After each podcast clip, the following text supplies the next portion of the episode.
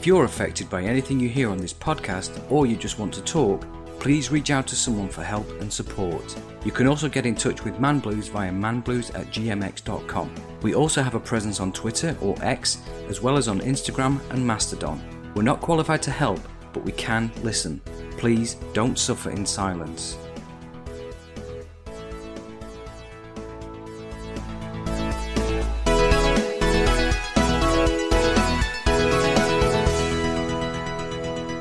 I'm Leon Deggs, and I have man blues. This week's show is all about being a repairman.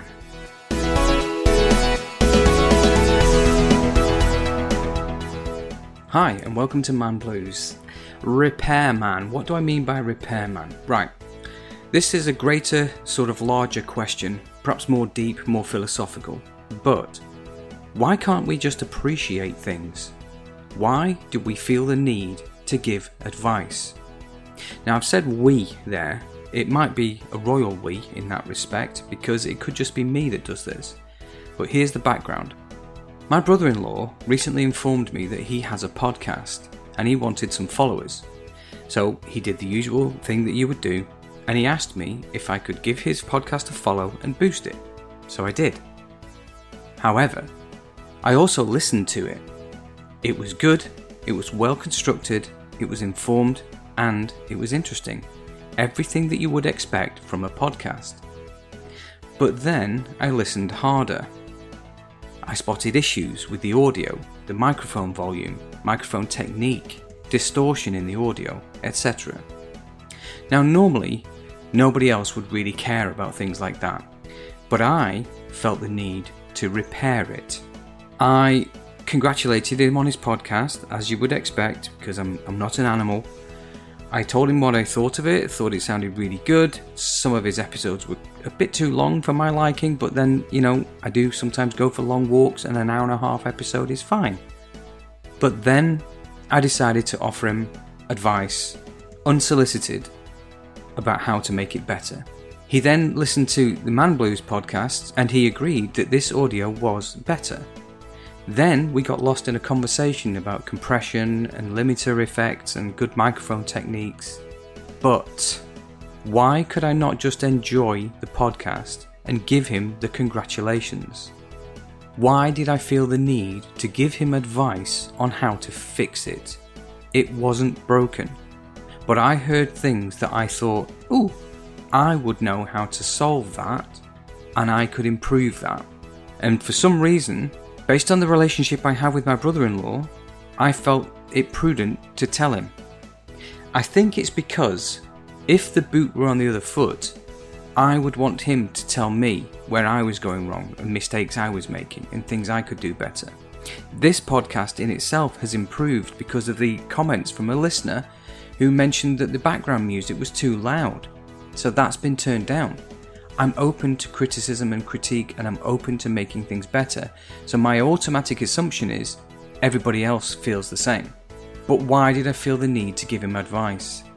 It's not the same as mansplaining, nor is it claiming to have any better knowledge, because what do I know, really?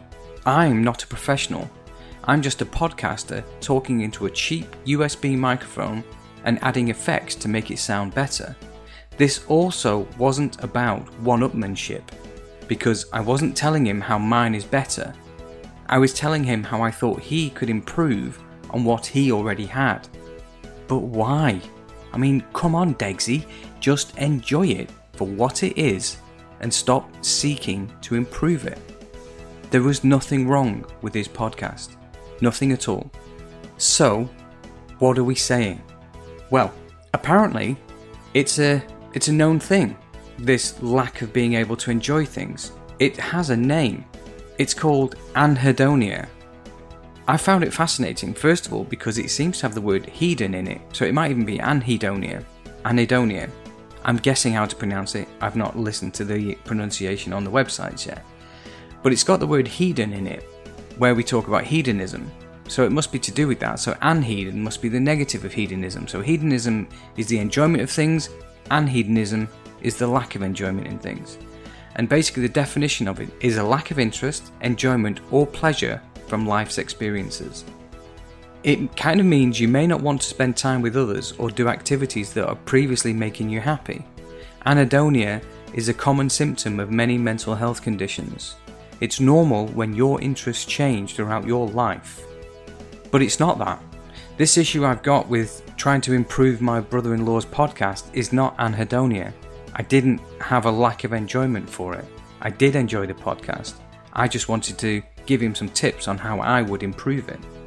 Although, I do think this anhedonia needs to be picked up in another episode perhaps, so I may make a note on that and look out for that in the future.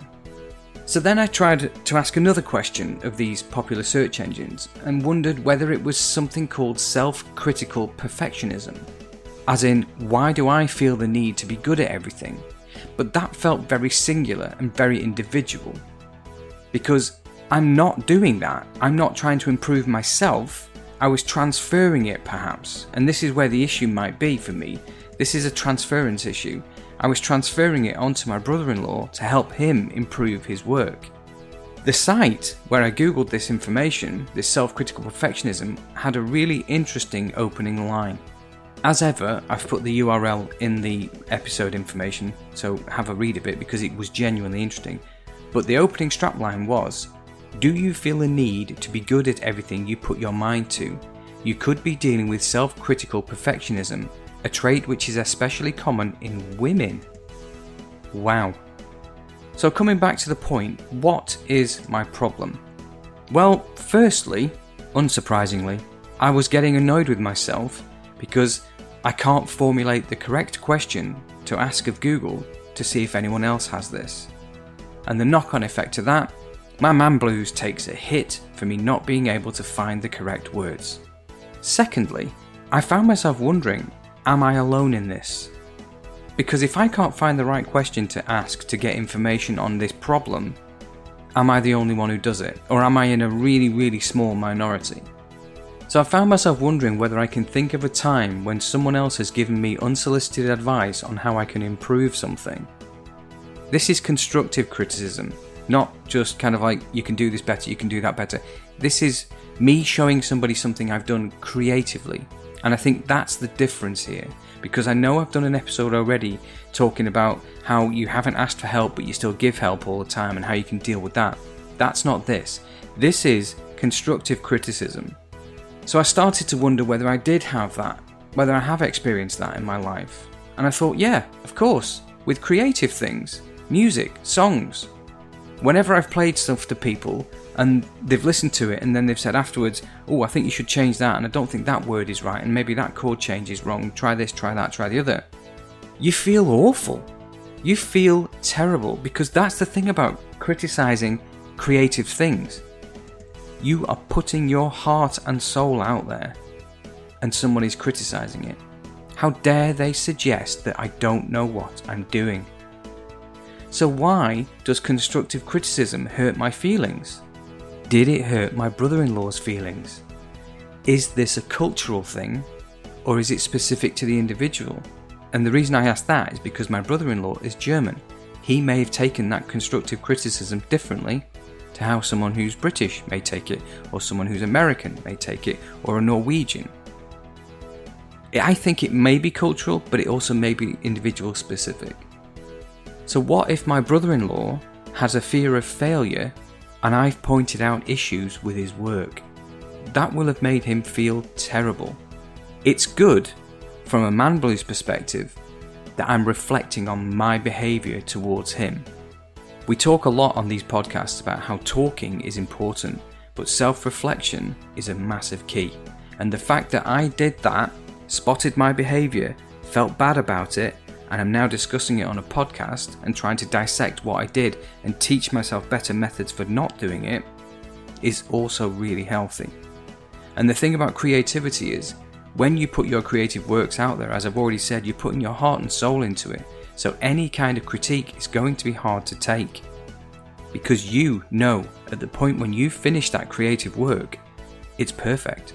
You don't want to make any changes, unless, of course, as ever, you're specifically asking for advice on how to improve it. But he wasn't. He wasn't asking for advice. He just said, I've got a podcast, can you give it a follow and a boost? He didn't say, listen to it, critique it, and let me know your thoughts. I did that off my own back because, perhaps subconsciously, that's what I would like people to do with me. I would like to say to my friends and family, listen to the podcast and give me constructive feedback. So, in terms of positivity, there are tips and tricks, as always, for helping you learn to accept constructive feedback. So, number one is to stop your first reaction. Number two is to remember the benefits of getting feedback. Number three, listen for understanding, which is quite key. Is someone actually understanding what you're going through and what you're what they're talking about? And number four is to say thank you.